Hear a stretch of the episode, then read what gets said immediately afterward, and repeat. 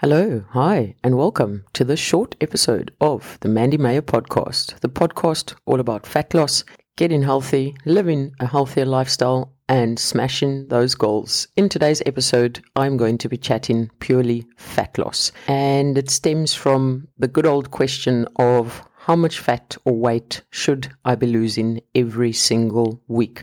What should I be aiming for?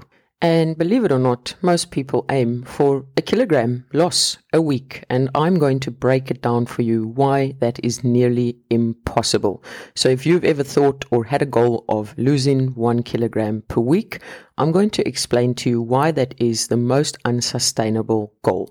Now I know you're probably upset because you're like, oh, but that's my goal. No, please listen to this episode. It's not going to be long at all. Max 6 minutes, maybe 7, depending how carried away I get. Okay, so let me break it down for you as to why I say losing 1 kilogram of fat per week is unsustainable. So we all know to lose weight or to lose fat, you need to be in a calorie deficit. So you need to consume less calories than what you are burning per day. Calories consumed come through foods and drinks that you consume. Calories expended comes from the movement and your basal metabolic rate and your thermic effect of food throughout the day. Now, to elicit 1 kilogram fat loss every single week, right? Or in general, to lose 1 kilogram of fat, you need to be in a calorie deficit of 7,700 kilograms. It's the same as fat gain. To gain 1 kilogram of fat, you would have had to consume 7,700 calories. Just think about that for a moment. So when you say, oh, I've gained 1 kilogram overnight, probably not. It's water weight, because did you fucking eat 7,700 calories yesterday? Probably not. Okay. So to elicit 1 kilogram of fat, to lose 1 kilogram of fat, you need to be in a calorie deficit of 7,700. To break it down even further, if your goal is 1 kilogram of fat per week, the week has got 7 days, meaning that 7,700 divided by 7, you would need to be in a calorie deficit of 1,100 calories per day for 7 days consistently to lose 1 kilogram.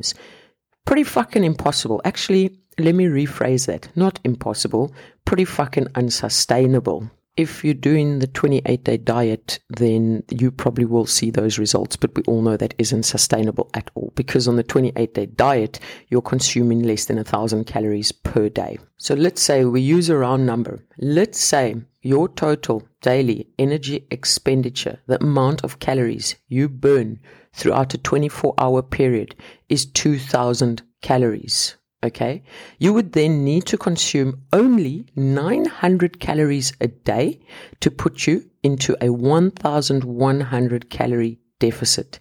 Is the penny dropping yet? I think it is. If you are on the side of a bigger body composition and you've got a lot of weight to lose, then it might be easier. The reason for that is when you have a bigger body composition, you burn more calories throughout the day. So you might then be burning 3,500 calories throughout the day, less 1,100 calories. That leaves you with 2,400 calories, for example. But this is only if you have a substantial amount of fat to lose.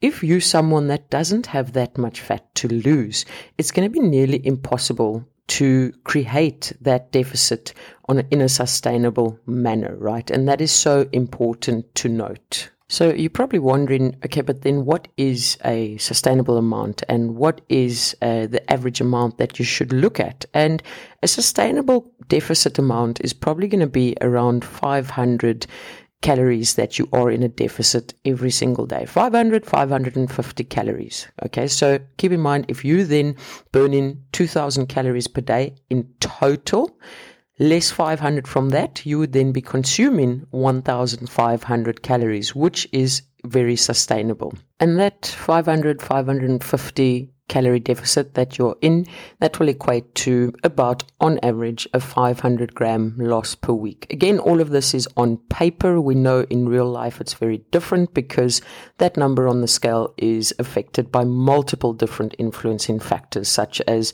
anything that causes water retention, right? So again, this is just the stats. On paper, in real life, we know it's very, very different. Some weeks you might not drop anything on the scale, and some weeks you might drop 1 kilogram because you've created a consistent calorie deficit over the last couple of weeks. So again, if you don't lose 500 grams per week, it's not that you're doing anything wrong. We just know that the scale has got a mind of its own.